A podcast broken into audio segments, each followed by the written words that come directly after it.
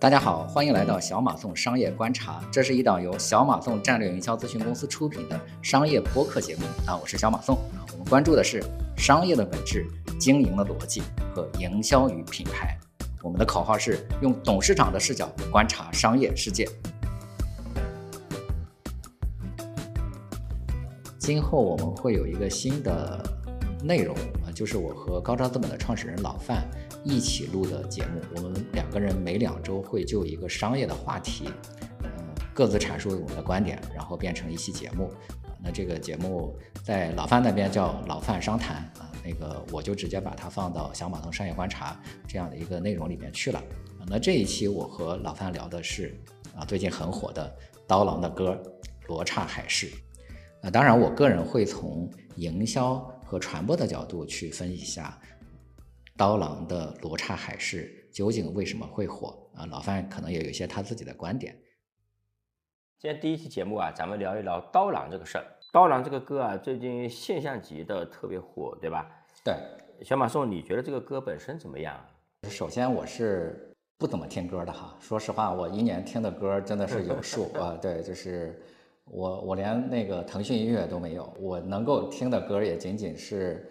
可能在我大学时代流行的歌曲对啊、呃，那个那个时候其实没什么娱乐活动啊，那听歌是一个很重要的这个娱乐活动，我也能够听出来好坏哈，但是我我觉得说这个东西其实是非常个人化的一个评价。就我从小生活在农村里边，我从小我记得就是我我太爷爷就是一个叫做民间歌手吧，当时我们的这个村里的民间歌手，他那个时候就掌握了很多的我们山东汤围地区的那种民间的歌。在我记忆中，我太爷爷，反正我一出生他就是个老头哈，经常有各种老头来找他找他对歌啊。对，那个时候我听的那些调子，其实和刀和这个刀郎他们唱的就很就很像。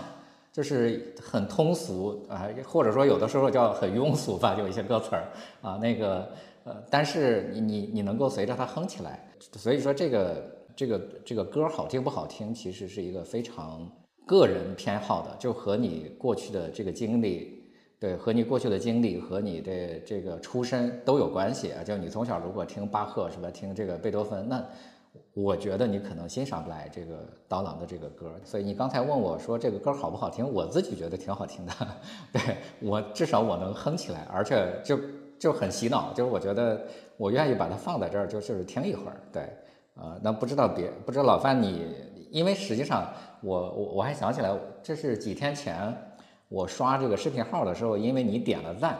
啊，我才看到了这首歌。对，这个歌本身，你觉得为什么会这么爆？如果我们回到清朝或者明朝，我们去看，我们去看一个小说，其实是《西游记》、什么《官场现形记》。首先，它这个内容是有母体的，它就是来自于这个《聊斋志异》的这首，呃，来《聊聊斋志异》的那个故事，就叫罗刹海市嘛。对，那。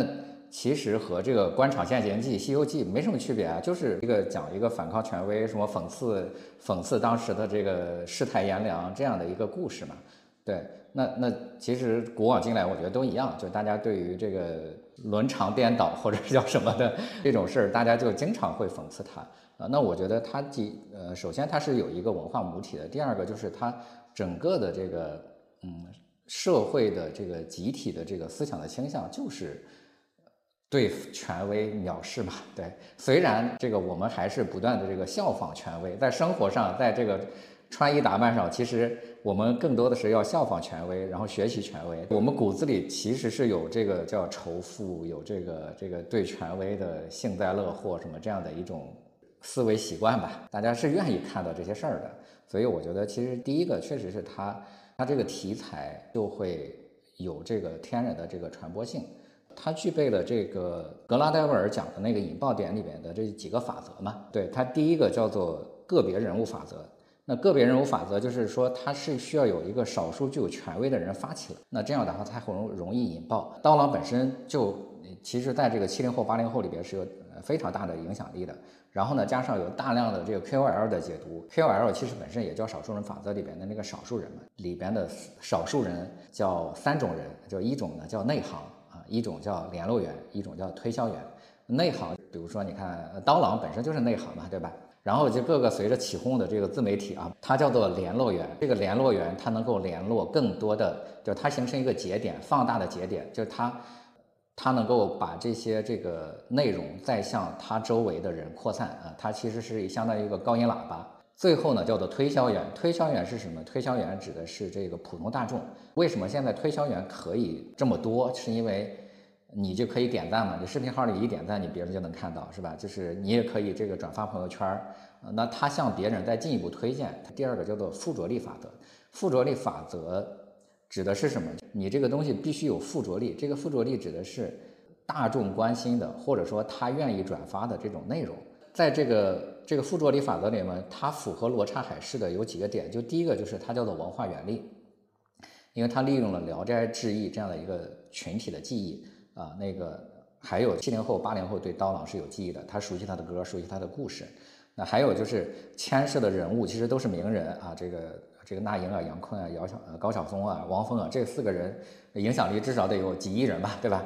啊，对啊，那如果牵涉的都是小人物，他其实就肯定就这个效果会差很多。比如说这个原来小马宋骂过刀郎，那他他这个去反击小马宋没有用，对吧？这个人认识我没戏啊。然后这个复仇逆袭的这个戏剧成分，那么还有一个呢叫做环境法则。环境法则指的是说你的客观条件和文化环境提供了一些便利。那在这个环境法则里面，他说了两个观点啊，就第一个叫做破窗理论。因为环境会影响我们的行为，比如说你到了上海，你自己就会你觉得你文明了很多，也不乱扔纸了，是吧？也不乱吐痰了。第二个叫做邓巴数字，就是他说是一个最佳的传播群体的大小是一百五十个人啊。但是呢，因为这个，我觉得这个理论可能会因为社交软件的这个它这个技术带来了一些突破啊。总体来说，就是说大流行首先是在这个小群体里面宣传起来的。那我们会受到我们环境的影响。但是呢，今天的这个传播环境和群体传播行为太快了，它有时候这个舆论的这个快速发酵，它本身就又塑造了我们所处的一些舆论环境。所以，就当所有人都在骂那几个人是什么捧刀郎的时候，你就很想去骂几句。其实我估计很多人也不知道他们之间的恩怨，也不知道这个事儿究竟谁对谁错。他有的事儿就是去起哄，比如说就在大家一个都吐痰的一个环境里面，你你随地吐痰，你没什么压力，对。媒体的这个规环境和规则，它是起到了一个放大作用的。然后还有就是这个平台，抖音和这个视频号平台的这种规则，其实也起到了放大器作用。因为这个观众关心的话题，平台就会集中把这些内容推送到这个观众面前，所以它才会在这个时间段集中的去推送相关的内容。对，这个其实都是和今天面临的这个环境和舆论的这个环境有关系的。我从我的角度扯一扯啊。这个跟你有一个类似啊，投了一个那个自媒体，这个经常生产这种刷屏级的文章啊。那、嗯呃、我我上次有一个我们的投资人啊，也也是他客户吧，说哎，我最近想传播一个东西，你怎么帮我传播一下？对方呢，这个创始人吧，就打开一个 P P T 啊、呃，说我们这里有这个十一种爆款模式啊、呃，适合你的有这三种结构，你自己挑一种吧。哈哈哈。那么那比如说这个里面。这个刀郎这个就是非常典型的属于一个 W 型结构。你看，这是一个非常非常多店里面出现的，就是默默无闻的一个家伙，啪突然起来，少年侠客挑战权威，名动江湖，对吧？明白啊？那被江湖权威打压镇压，没打死啊？那这个回山里练武，然后呢，朝廷上的人或者说统治者们呢，以为这个家伙已经销声匿迹了，在那里饮酒作乐，是吧？然后 N 多年之后，这个家伙练成一身武艺。复出江湖，然后把他们暴打一通。嗯、那个这样的故事无数的地方啊，你看《水浒》里面原型结构就是谁啊？武松，武松走过了一个波浪形的这么一个曲线吧。还有黄飞鸿、霍元甲、李连杰的很多电影，就是一个复仇爽剧，你知道吧？中国人还有一种特别喜欢的人设叫扫地僧，嗯嗯，对，就是那种在江湖之外的这个人，看起来又要比那些权威牛逼很多的。只不过他不屑于你这些蝇营狗苟的事情的。我我觉得啊，因为这个里面可能是大多数人都觉得，我觉得大多数人都有一种怀才不遇感。这个点呢，我我觉得啊，就是一种让你有心理非常强烈的映射的东西。而且在那个时代，贵族的这个血统确实是非常重要啊。有一类故事也特别容易流传，比如说这个有钱人是是靠着他岳父什么套着什么各种各样别的关系发财的啊，就比如说经常大家说王石的岳父是谁是吧？什么比尔盖茨的妈妈是 I B M 的董事会会这个主席不是董事会成员，然后那个巴菲特的爸爸是什么议员是吧？就就是他会给自己的不成功提供一个合理的理由。你看这些成功的人都是有背景的。就今天的时代其实在变化嘛，我觉得这个跟媒体结构有关系啊。就当年二十年前行业精英大佬，就像那些那个音乐大佬，然后加上传统媒体精英，就是传统媒体的一些主编编辑记者，他们掌握的权力结构，他判断什么音乐是好的，什么电影是好的。嗯，我们拿豆瓣来说啊，在豆瓣打分的是一些看电影的人里面相对要懂行一点的，觉得啊，这些年我是经常发现豆瓣的评分和这个猫眼评分的巨大背离啊，就是和票房的巨大背离。你包括最近几年几几部经典的片子，包括最近那个《消失的她》，在豆瓣评分是很低很低的啊。我本人可能还是倾向于有一点点所谓的一丢丢的文化精英的，咱俩都算是吧，也理论上算是吧。你的这个话语权呢，显然是被这个这包括乐评人、影评人啊，我觉得乐评人、影评人当年几乎就是给音乐定生死的人啊，给电影定生死的人。那今天呢，就是这些人，我觉得说是呃进入的历史舞台的非常边缘的位置了。今天谁会关心一个影评人说这个电影好坏，对吧？在中国，所有做文艺工作的人应该都知道一个东西叫延安文艺座谈会的讲话，那么简称讲话，对吧？老毛当时就就反复跟那些知识分子说啊，你们不要搞那些玄乎的东西，你们的目标受众是谁？干部、战士、工人、农民。说你那他当时就说嘛，你在城墙上写标语，你要写的标语什么算合格？你要写的是让放牛的农民他能看懂，你就算合格了。不识字的人，他听这个音乐，他觉得哎，这个东西我我被感染了，你才是一个正确的、成功的啊，这个东西。他这套东西呢，其实是我觉得非常有意思的是，其实在网络时代它是实现了的，话语权是真正到了这个我们说的人民群众手里面了。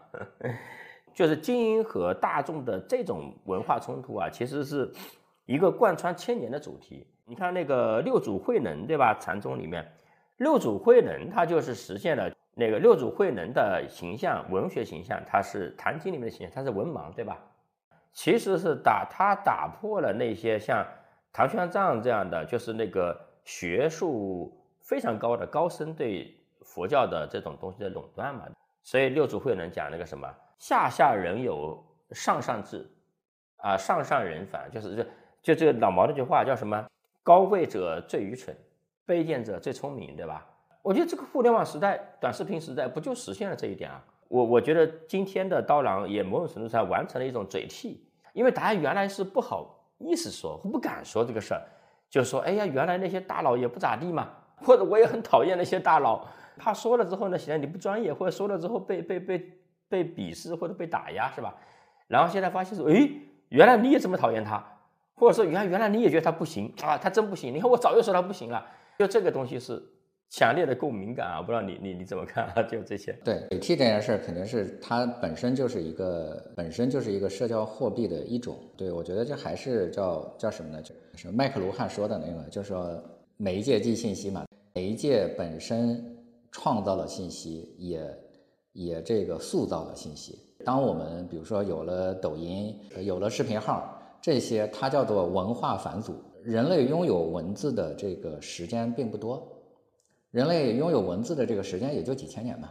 但是人类过去的传播其实主要是靠口口相传的，对，所以它去回到了这个部落时代，通过声音和这个图像来传播。但是因为过去互联网这个技术还没有达到，但是当媒介的这个方式达到了这样的一个地步之后，你就会发现就变成了大众的狂欢。即使是今天，我们已经可能很快我们就要百分之八十的人都能够读大学的时候，其实愿意阅读文字和使用文字的人也不够多。那个那就别说过去了，一千年前可能只有百分之一的人认字儿，是吧？甚至不到百分之一，大部分人其实都是文盲的。对，所以其实是文化的这个权利是掌握在这个精英手中的。就是印刷术的这个产生，就是导致文字的大量传播嘛，但是它依然文字是一个就少数社会精英的一个特权。到了这个就是声音和这个视觉的时代，而且是每个人都可以生成视频的时代，和每个人都能够看到和欣赏这个视频的时代，你的这个整体的这个文化取向或者说这个风格的取向都就慢慢的偏向了大众化。因为过去文字创作什么确实是还是很大的门槛的。其实掌握这个口媒啊，我们说口媒嘛，就是那个口头传播力量的人，其实早就已经在营销中获得了很多很多红利了。有一些的人他一直是没有去充分的理解这一点啊，到今天依然会有很多人经常犯一个错误，喜欢在一些广告语里面用谐音，就用一些典故的谐音，用成语换一些词，依然是他沉浸在这个有文化人的自娱自乐里面嘛。那你看这个有一些人他早就已经悟到这一点，并且一代一代的成功了。你看我们说我们营销这个行业是吧，当年史玉柱，今年过节不收礼，收礼还送脑白金。叶茂中，叶茂中，华与华，小马送有些也是对吧？啊，我我要求我们的这个小编是吧，我们这个节目的标题一定要口语化，口语媒体嘛，这个是我觉得是，你看那个老外谁掌握了这个点啊？那特朗普也掌握了这个点啊，是吧？但是你看这个这个这个也蛮有意思的，因为咱们这个节目要在小宇宙上播出嘛，其实本质上小宇宙和极客是一个精英化的媒体。对，就你有没有发现小宇宙的这个标题都非常的不直白？我有一种预感这个节目里面会有颇多差评啊。我记得我采访过那个谁嘛，啊，沈帅波，沈帅波，你看有志有行也采访过沈帅波，然后嗯。呃，我也跟沈帅波聊过天，我们都发了这一期节目。有志有行发的那个节目的这个标题叫不能成为顶峰，就成为孤峰。就这个标题是不是非常的小宇宙化？就是小宇宙的这个人就特别喜欢这种标题，因为它显得呃非常有文化嘛。那后来我我写了一个标题叫沈帅波啊，赚钱对我来说太容易了。后来呢，就是这个沈帅波又专门发给我发信息，他说你这个标题有点太刺激了，能不能换一个？对，对，所以后来又换了一个标题。我其实我觉得原来那个标题可能会更好，但是呢，在小宇宙里边呢，大家会不太喜欢这样的风格啊。虽然我估计大家也会点，但是呢，大部分人是不太喜欢这种很露骨的风格的。所以你看啊，咱们还是有点分裂的，在小宇宙里面，咱但咱们偏偏选择了我们的音频节目主战场是小宇宙，对吧？啊，如果在喜马拉雅的话，可能就会要好很多。还有一个点啊，就是这个事儿，我觉得跟产品有关系。大众歪歪的，或者是也许是真实的，那个他所批判的那些大佬啊，其实还有一个，他们有一个弱点，就我们从一个假设是一个股票来说啊，这几个是一个很高位的股票，是吧？那几个人。他的问题是他的市盈率，你可以理解为一个市盈率很高很高，曾经有过辉煌，但是这些年业绩不行的股票。就你看他们几个共同特点是，这些年其实已经很久很久很久没有拿得出手的作品了。我觉得这是一个硬伤，相当于你是有泡沫嘛，那你有泡沫就容易被一个，你可以理解为刀郎这个歌是一个做空机构发了一篇报告，对吧？他就戳破了这个估值泡沫，他很久没有好作品了。你想，你反过来。如果说他们隔个一两年有特别，我举两个，那个当年也是这种顶级大佬，但是你看今天形象依然不错的，一个是李宗盛，李宗盛今天时不时还弄个什么给自己的歌弄个山丘出来，越过山丘啊，对，呃，他还是出作品，对，还是出作品，而且出的数量很少，当然是，但是那一出还是觉得哎宝刀不老。你看那个当年也是咱们喜欢的那个窦唯。啊，人家就不出作品了，那也行，是吧？但他不享受这个红利嘛，他退出你这个这些音乐人挣钱最多的时代了嘛，啊，这也行，就别人感觉到说，哎，这变扫地僧，归入扫地僧了。其实我觉得这个典型的人是谁呢？是这个姜文。就姜文就是你人家能够持续出作品嘛，对吧？他从《阳光灿烂的日子》什么这个，对吧？到最后他拍了《让子弹飞》啊什么，就这些，就是他至少有这个。有影响力的作品，他虽然拍得很慢，但是呢，隔个三五年人家就出来一部。这个是一个硬指标。你看那个类似的这种对某一些大 I P 的全民狂欢式的批判，还有春晚、国足，谁都可以去批判一下。你看巴菲特经常嘲笑一下马斯克，嗯、说马斯克是一个智商有一百二，但是他以为自己智商有一百四、一百五的人，是吧？是经常看不上马斯克。他觉得他不会投资马斯克这样的人。那如果巴菲特自己业绩一塌糊涂呢？那那不行，对吧？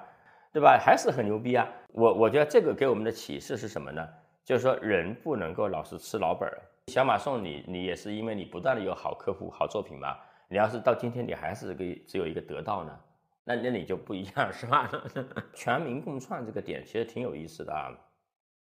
那个陕西话我，我我我岳母陕西这话叫“压红”。我在我在西安上的学，你知道“压红”这个词吗？我还真不知道。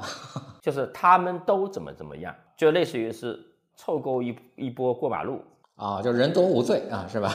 鲁迅讲这个东西叫那个中国人有群体性的自大嘛，群体性的自信，对吧？特别是这个群体性的东西呢，和正义感结合起来的时候，就非常厉害。因为我们说大众传播本来就具有极化效应嘛，桑斯坦的书对吧，叫极化。嗯，那么你本来就是有极化效应，但是今天的平台是推波助澜，加剧了这个极化的产生。但今天这个事情我还没看到反转啊。正常来讲，这个剧情到这一步应该会有一个反转，会有一个反面的东西出来，然后它会带动两极之间的这么一个摆动啊。我觉得这个里面还有一个有意思的点，消费品牌啊，或者说文化内容啊，这种它本质是一个符号消费、编码和解码的过程。这个点呢，实际上是大众集体猜谜语，这个东西就是大众集体做阅读理解，很有参与感，你知道吗？这个东西你看你没看懂吧？哎，我我看懂了啊、呃，这个点是指的是什么啊？你看这句话指的是什么？我觉得这个东西是很有意思的。而且我还有一个特别有意思的点啊，你看他前面说他有聊聊斋嘛，就有传统文化嘛，对吧？这这个东西，他这个歌里面其实有一个非常生僻、非常冷门的词啊、呃，一个人物叫维特根斯坦，有一个网络红人叫郭继承，这个你知道吗？这个在 B 站上那个最近还挺火，当然很多是二创粉丝他的啊，叫郭继承，他就是把各种哲学，包括这个什么老子、庄子、佛教、什么什么儒教什么玩意儿。反正全部揉在一起啊，特别还太喜欢说这个名人名字叫维特根斯坦。我昨天吃饭的时候跟我小孩聊，我说最近为什么这些人都喜欢提到这个维特根斯坦呢？你不觉得很有意思吗？连我本人，我诚实的说啊，我本人我都没有看过维特根斯坦的书，我尝试翻过呀，这根本看不下去。但大概啊，我觉得说这个，但是你能说出他几句名言来。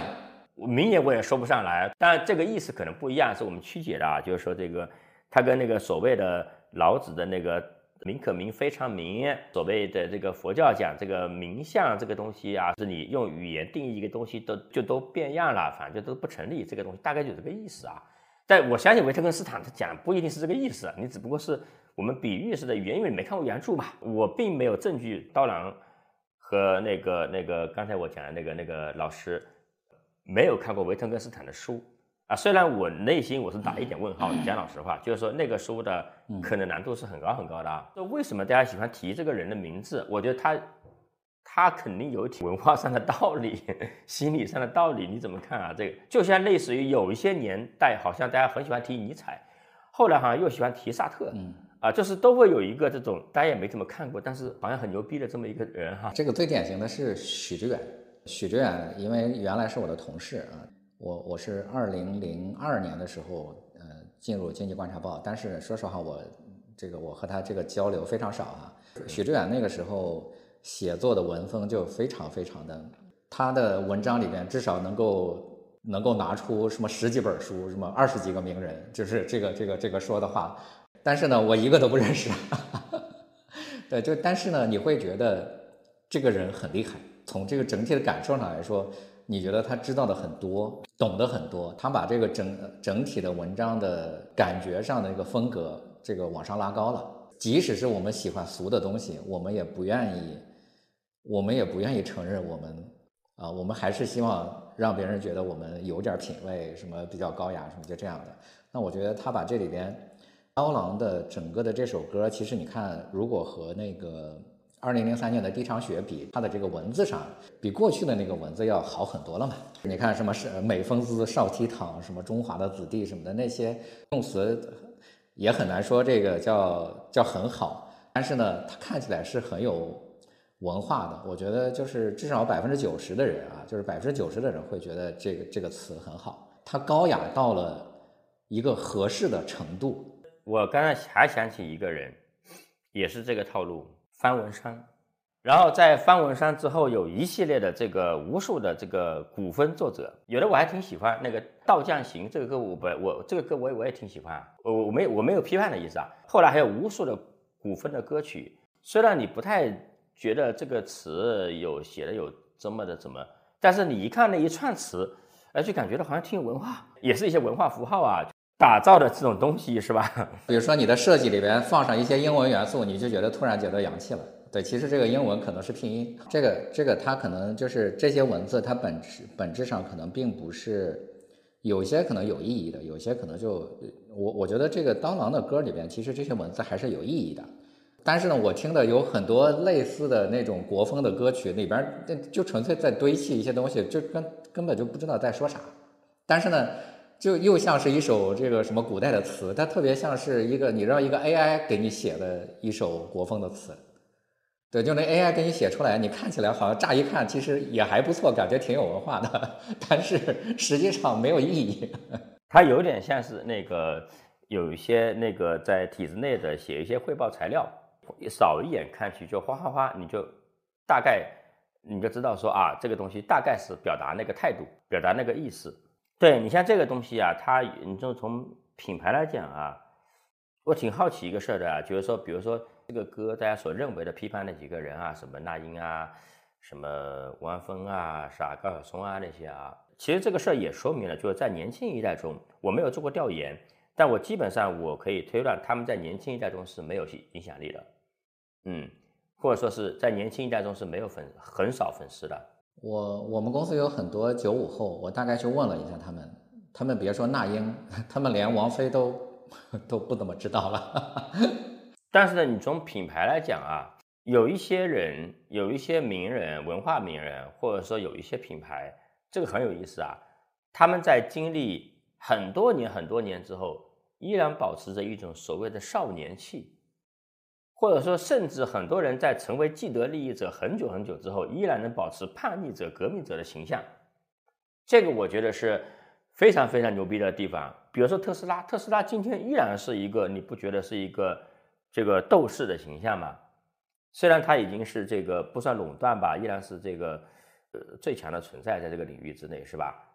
我觉得有有很多这样的品牌，其实它本质上还是叫做不断的创新嘛，你要不断的把自己过去的模式否定，这这个其实就是克里斯坦森说的这个颠覆式创新。为什么大公司这个很少出现颠覆式创新？因为它活在自己过去的模式中，而且有非常大的这个组织的阻力，让它没办法去创新啊。但是呢，如果能够这个不断的有一些创新，不管是模式的创新，还是产品的创新、技术的创新，其实都是一种创新。对，如果能够不断的颠覆自己，这个这个组织其实还是具有生命力的。就比如说贝索斯。呃，贝佐斯就是比较典型的这个，就是把自己要干翻嘛，对吧？就不断的革自己命嘛。啊，那那你看他原来卖书的，那他为什么要推出这个阅阅阅读器是吧？那个 Kindle， 呃，那 Kindle 其实是本质上是在是在抢纸质图书的生意嘛，砸自己的锅。他就是干了这样一件事儿。那包括你看这个亚马逊，实际上在这个历史上出现了很好几次大的这种产品创新。这个第一个是它的这个电商啊，那再后来就是 Kindle， 再后来是它的那个亚马逊云，对，那这也很牛逼的这个这个业务啊，就是它不断的有这个新业务来支撑，让它才能够不断的前进，对。但是其实我们看一看这些能够活下来的这个互联网大厂，其实本质上它还是有一些不断的创新的。你看这个腾讯从这个 Q Q 什么通讯软件啊，那再后来到它的这个游戏。啊，它有音乐是吧？它的有视频，最大的是微信是吧？就是不断的这个产品迭代的。这个阿里其实也是一样的，阿里从这个最早是这个做 to B 的这个批发业务，是这个阿里的这个淘宝，淘宝之后天猫，然后还有这个支付宝，然后是蚂蚁金服是吧？还有那个现在的这个分成几大业务块嘛，就包括它的那个盒马鲜生、阿里云，然后这个钉钉。那字节其实也是一个很典型的，就是它不断的在创新自己嘛，对，它从这个今日头条走到了抖音是吧？就是那那你看过去的那些产品，就比如说我原来在暴风影音嘛，暴风影音其实当年也是一个很牛逼的产品啊，在 P C 时代那装机量过亿的这个装机量过亿的这个产品是没有几个，就 Q Q， 然后暴风、三六零，就那几个。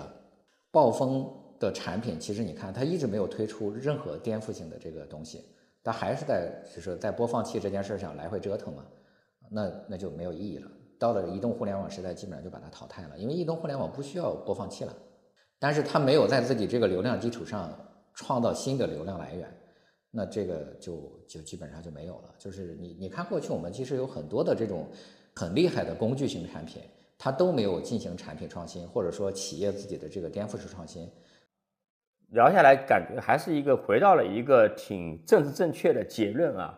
最终你的品牌，其实我们说中间你经历什么这些塑造也好啊，什么传播也好，扯半天传播学啊，最终你笑到最后的就是创新。对，这个本质上是这样的。就比如说他的这个什么静听啊、画壁啊，包括画皮啊什么这些，当然这些歌其实都没有没有传唱起来。我觉得，其实就一首专辑能够传唱出一首歌来已经不错了啊。罗刹海市首先是形式上确实有创新，他这个这个风格上呢，大家觉得比较有意思，然后整个词曲写的也都还不错。我们说创新是什么？创新本质上叫做我们创意上把它叫做旧元素新组合啊。那在这个熊彼特的这个创新里边呢，他是说用新的生产要素重新组合啊，那个那就是变成了一种创新。最近有一个产品叫塔斯汀中国汉堡，它就是一个生产要素的重新组合嘛。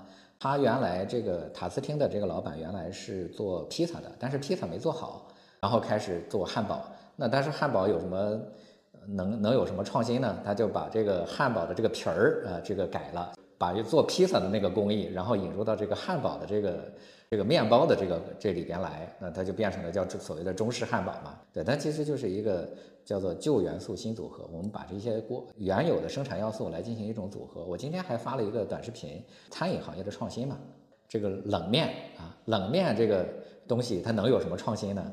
那我我那天就去看到说，呃，那个冷面对我的印象就非常深刻，因为冷面它本身就特别凉嘛。就过去有人就把里边直接放了冰碴，放了这个冰块，那它就更凉了。对，后来我见过一个做到了极致，就是它那个碗冰块里边盛着这个冷面，没有创造出任何新的这个发明啊、呃，就是，但是它是一种技术的应用啊、呃，在这个歌曲创作什么里面，其实都是一样的。其实你你说这个，咱们以前都是看传统媒体的嘛，应该说咱们现在干的事情都是以前的我们。淘汰以前我们干的事情的东西，对吧？你在面临这个事情的时候，你有两种选择，一种是这个愤世嫉俗于现在的东西越来越 low， 是吧？我们孩子有一个艺术辅导老师，他蛮有意思的。首先，这个老师自己不会画画，他在指导孩子画画。他其实就首先给大家讲这个哲学，啊、呃，讲宗教，讲艺术，呃，对，就是讲底层逻辑，一点都不反对大家用。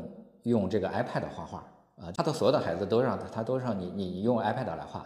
iPad 是一种更先进的、更有效的创作方式。你不能像这个传统的画家一样，就是说这个画在纸上的才叫画，然后画在这个 iPad 上它不叫画了。对，那画在 iPad 上就是叫画。他说这很简单，因为画的这个材质也本身就是不断的在进步的。那过去大家是画在这个墙上的。那再后来才画在纸上的。那如果说你说这个 iPad 不是一种画的话，那那你你能那个画和原画比，那你也不是画呀，对吧？对，所以他其实很愿意接受这种新的技术，这个和表现形式。而且他最近他指导的一个孩子在画这种叫科呃科幻小说的插画，他已经让他们他们手下的这些小孩都已经开始用这个 A I 做画了。然后他百分之七十、八十的这个工作都可以用 A I 直接生成。这些小孩就在负责就最后的这个整理和这个修改，他只用百分之二十的时间来这个精力来修改这幅画，三天就可以画一幅科幻漫画，不是一幅啊，是一本啊，就是一个科幻漫画的故事啊。我我先说我对这个这首歌的这个观点啊，就很多人说它是这个什么刀郎的复仇，我自己是觉得这个有点过度解读，可能刀郎心里边也有一点这样的想法，但是因为我们完全不能去推测当事人的这个具体的写作的意图，就像什么当年鲁迅写了说我们家门口有两棵树啊，左边一棵是枣树，右边一棵也是枣树，对，那这个东西我们写出来就是这个病句是吧？鲁迅写出来就是这个范文。当年鲁迅究竟为什么写出了这我估计没有人知道鲁迅为什么会这么写，也许真的这个突然觉得这么写挺有意思，是吧？但他就这么写了，对。但是呢，有很多人就就是过度的解读，说这个什么怎么怎么修辞手法，有什么这个表达了鲁迅内心什么各种想法什么，我觉得就属于过度解读。而且包括我自己写过的很多文章，其实也会是这样，就是很多人就会解读出什么我我对某个人有意见，是吧？这种的，但其实我真的也没有。很我们很容易就会把这个。 一个文学作品或者艺术作品去这个过分的解读啊，那第二个呢，就是从我个人的去看这首歌，它确实是几乎全部的内容真的是来自于《聊斋志异》里面的罗刹海市的这个原来的故事。这个罗刹海市的这个故事，它本身就是讲一个叫马季的少年，他是一个商人的儿子，他老爹觉得这个。 这个你你学文化没啥用啊，是吧？你应该去做生意，对，所以他就后来去这个做生意，然后就流落到了这个罗刹国。罗刹国里边有很多的这个语言都是重复，就比如说美风姿少梯堂，喜歌舞，折从梨园子弟。呃，那你要说他真的是什么这个呃，就是讽刺今天的某一个台或者说某一个节目或某个人，我觉得你很难找到这个具体的这个这个形象，对，就是。 我看到的就只有一个，就是说，就是未曾说话先转腚啊，就是好像是跟那个什么，就是那个导师这个坐着椅子转过来的那个那个形象有关系。就这个有可能是吧，是新生了一点点的这样的一个意思。但是我觉得大部分其实，那你说这个颠颠倒歌，他在这个同样专辑里面的另外一首颠倒歌，其实也是一样的，只不过说他们写的没有那么怎么说呢，就和格谈里面的这些。 情况那么相似，所以大家就没有对它进行传播。就我给你念的那个几首歌词啊，就是颠倒歌，在同样一首专辑的另一首歌，把一只鳖扔进黄色的便盆，它会自觉高贵；骑一头驴参加宫廷的舞会，它能自比王妃。阳光照不亮夜里的鬼，六畜难懂人间味。他以为总是他以为，扁桃肿的比脑肥。当一条狗叼着骨头趴下，会看见它的尾巴；当踩扁一只螃蟹，再看它，发现是一只王八。就是你要把它拿出来聊，其实也挺有意思的。但是它就没有啊，把那个什么什么什么驴啊、鸡啊什么的那个，就是有那么的具体。你真的说它要是讽刺别人呢，我我自己是觉得就有点特别的牵强哈。 对，如果说有，它可能也是仅仅真的是很少量的这个文字会讲到这个。第二个呢，就是说它叫俗的没那么俗啊，这个雅的也没那么雅，它正好适合了这个大多数人，叫最大公约数的这个观众的这个审美取审美偏好。你雅到了一定程度，其实很多人就无法解读了。对，我记得当年那个。 李笑来其实曾说过一个故事，就是他说他当年为什么他就号称这个比特币首富嘛？他说当年为什么是他啊？对，而不是别人。说首先我没有那么富，我没有足够有钱。如果我足够有钱的话，我对这件事儿完全不理，因为我还有更多的可以马上挣钱的这个项目。那如果说，而且呢，我又我又没有足够的没钱，他正好有一笔稿费，大概拿了一百拿了一百万，对，那这笔稿费呢，对他来说。 可有可无，那他就把这一百万直接都买了比特币了，对，所以这个这个就和这个是一样的。《刀郎》这首歌里面，大家最喜欢的那个词儿，其实就是对于文字的一些游戏。那个鼬鸡不知道它是鸟，什么那个马户不知道它是头驴，其实就是一个简单的拆字游戏嘛。但是这种拆字游戏呢，是所有人都能看得懂的。 至少识字儿的人吧，他不像是有一些文学作品里边，他的这个所谓的拆字游戏也好，他的文字游戏也好，他玩的太高级了，那就很多人就不懂了。就我我举几个例子，就首先我比我很喜欢的金庸是吧？金庸的《天龙八部》里边，他的每一卷的每一章的那个标题，它连起来都是一首词牌。《天龙八部》第一卷叫《少年游》啊，这个词牌名就是《少年游》，它的这个每一章。 的这个标题连起来，《少年游》的词牌，呃，这个我给大家念一下啊，叫“青山磊落显风行，玉臂月华明，马疾相忧，牙高人远，微步胡文生。谁家子弟谁家院，无忌悔多情。虎啸龙吟，换巢鸾凤，剑气碧烟横。”对，这个就是每一句都是它的。 一个标题，它藏在了这个金庸的小说里边，但那你你就很难去解读嘛。但是后来可能，有些什么研究金庸的人就把它拿出来当成了一个这个当成了一个文化谈资去聊这件事儿。它里边很多名字其实都是有很多的这个文化出处的，就比如说《天龙八部》里面阿朱和阿紫的这个名字，这个其实是来自于《论语·阳货》那一篇里边的孔子说的叫“恶子之夺朱也”，就是在古代大家觉得朱是一个正色，紫是一个不好的颜色。阿朱就是代表了一个正面人物嘛，阿紫就是一个很负面的一个人物嘛，啊对，那那你看这个文字游戏里面，这个《红楼梦》其实也有元春、迎春、探春、惜春，这个不就是叫元婴探惜嘛？就是这个这里面有一些意义的，包括什么贾雨村呀、什么甄士隐啊，就都是这样的。而且我给大家讲一个这个《西游记》里面的典故哈，这个《西游记》里面其实很多人可能会觉得《西游记》就是一个神话故事，然后就是很通俗，这样很。其实它这里面也有非常多的这个典故和这个来历。孙悟空为什么叫孙悟空？跟他师父有关系，因为孙悟空的师父叫菩提祖师，其实他的全名叫须菩提祖师。在《西游记》里，他是一个这个道士啊，就看起来他其实本质上不是，这个身份是如来佛的十大弟子之一，他是如来佛排名第四的这个弟子。书里面说他叫做恒安。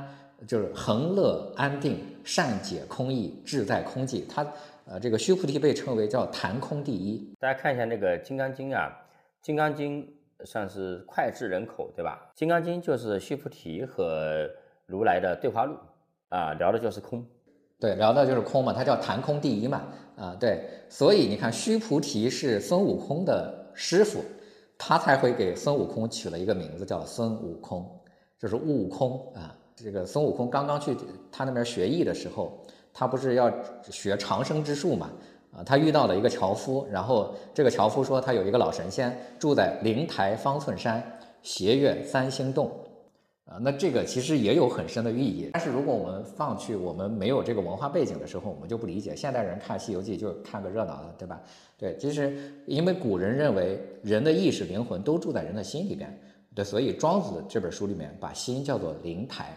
啊，另外呢，古人觉得心脏这个位置它叫做一寸见方，所以呢，方寸就是指的心。斜月三星洞其实它本质上是一个心字，这个心这个字它中间是有一个斜的月亮啊，对吧？弯弯的一个月亮，然后有三颗星，就三个点就排着的三颗星，这个就是一个心字。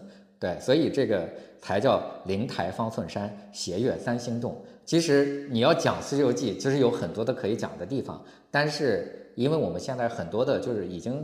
比如说我们过去不知道灵台在哪儿嘛，是吧？灵台是什么？其实灵台就是心嘛。对，它其实表达的意思就是说，神仙是在自己的心里的。你求长生也好，求武艺也好，其实都是向自己内心来求。对于我们今天的这个人来说，他又失去了很多的这个文化的这种背景，那你就无法理解，然后你也没办法去讲什么这个灵台方寸山、什么斜月三星洞这些故事了。它它是高级到了这个我们无法理解的地步。当然，这个其实，在古代《西游记》也并不是一个非常高级的一个读物啊，但是对我们现代人来说，它已经非常非常高级了。这个就过于高级的时候，你就无法流行。刀郎这这首歌呢，其实本质上高级到某种程度啊，但风俗的风雅到某种程度，它并不是那么风雅，也并不是那么的这个这个俗气。稍微没那么高雅的人，他稍微够垫垫脚就能够得着。然后这个，所以百分之九十的人可能都觉得他写得很好，然后都能够理解，所以他这才是他的这个整个的传播的一个理由。我的这个观点，虽然大家都觉得什么那英啊、这个杨坤啊，或者这个这个高晓松啊，什么当时的话确实是很伤人啊，对。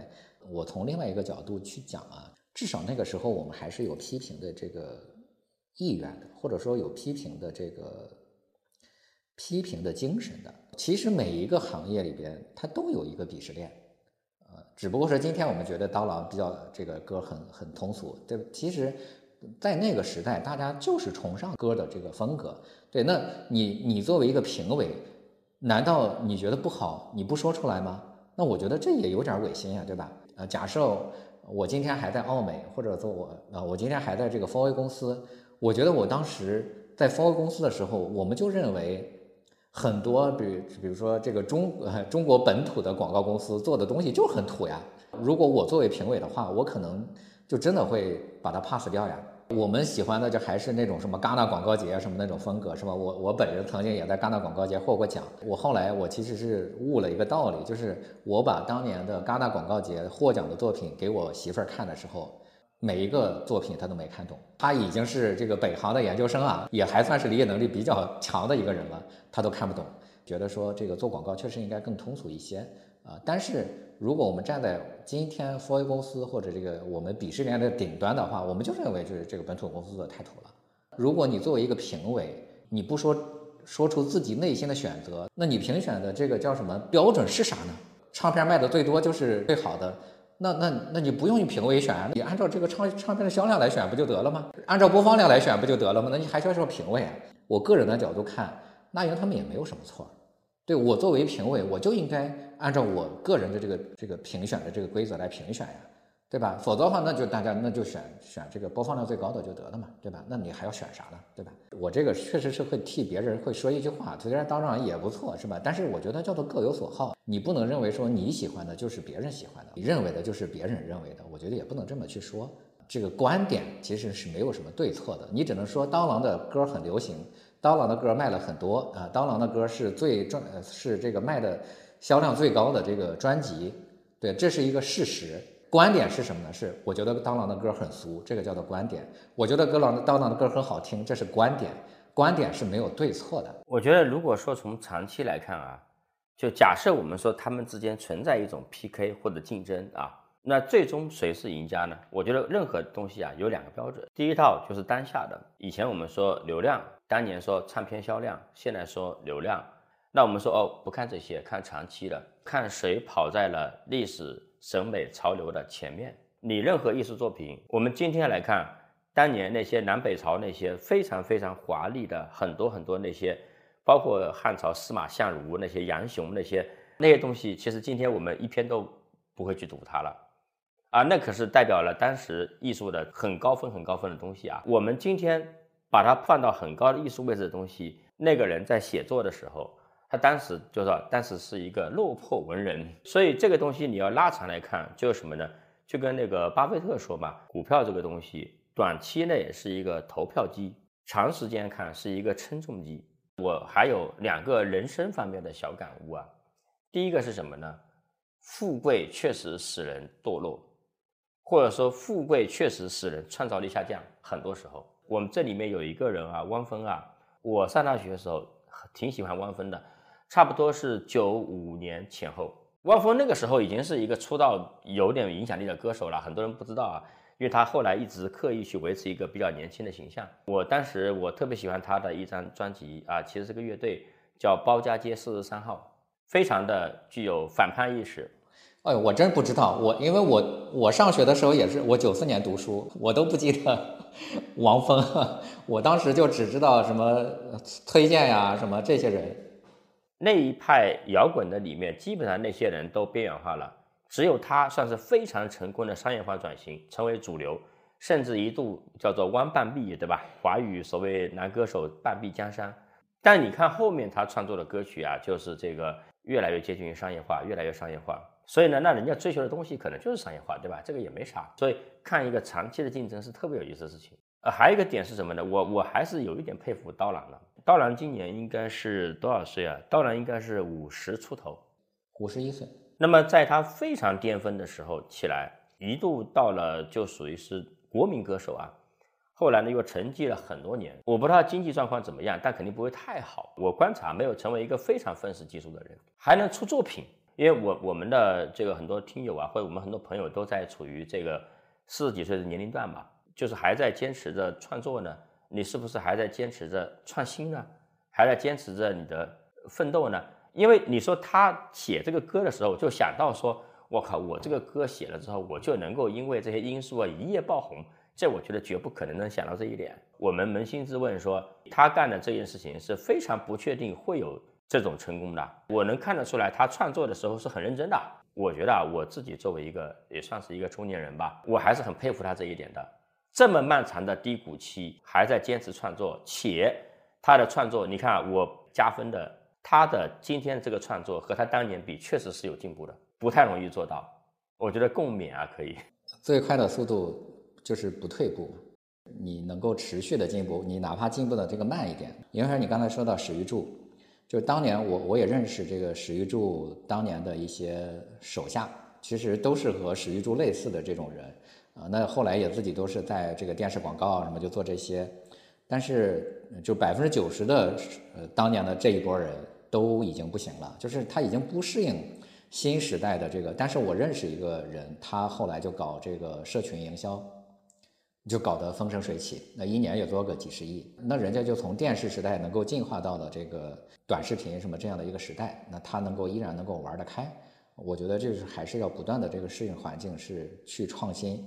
那包括说你看咱俩这个也快五十了是吧，对都还开始在做播客。古话叫年近半百，先不管说咱们做的好不好吧，我觉得至少还是有尝试的这个心态。这是我觉得很佩服，就比如说恰恰的董事长，恰恰董事长其实年龄很大了，那又下手开始来重新掌管公司，来干这件事儿。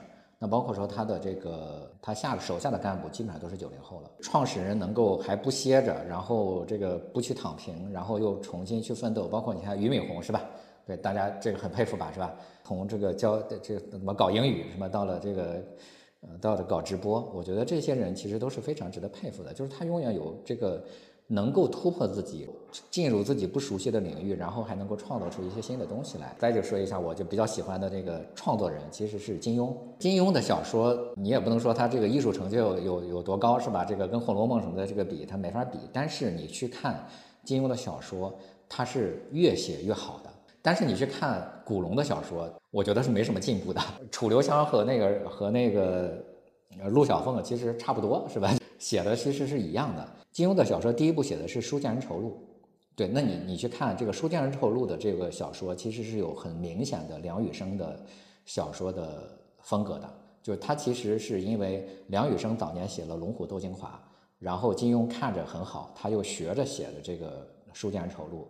再往后写，你会发现写的越来越好。这个《射雕三部曲》，再后来《天龙八部》，就是《天龙八部》当时大家认为是金庸小说的顶峰。它中间包括它的这个《侠客行》，大家就觉得才写的这很一般嘛。《笑傲江湖》是他这个倒数第二部作品，我觉得《笑傲江湖》其实写的也还不错，但是大家就觉得没有超过《天龙八部》嘛。它最后一部是《鹿鼎记》，那后来发现哦，这个《鹿鼎记》其实是在其实它已经脱离了武侠的这个套路嘛，因为主角这个。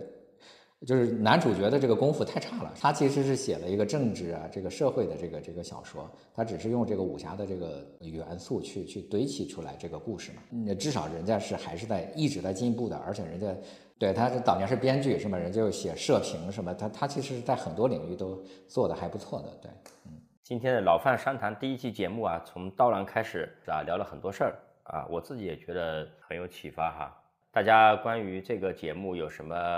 喜欢的、讨厌的、不喜欢的、批判的，欢迎多多留言。其实我们说实话，我们首先是叫做我们说的、呃、不一定对哈哈，对，只是在表达一些我们自己的看法和观点。因为观点其实本质上是没有对错的啊、呃，只有事实啊、呃，它你才可以判断它是真还是假的。观点是没有真和假这样的一个区别的，对，只是大家每个人的这个看法不一样啊、呃。对，如果你有不同的看法，也可以留言啊、呃，跟我们一起讨论。好，谢谢大家。好，谢谢大家。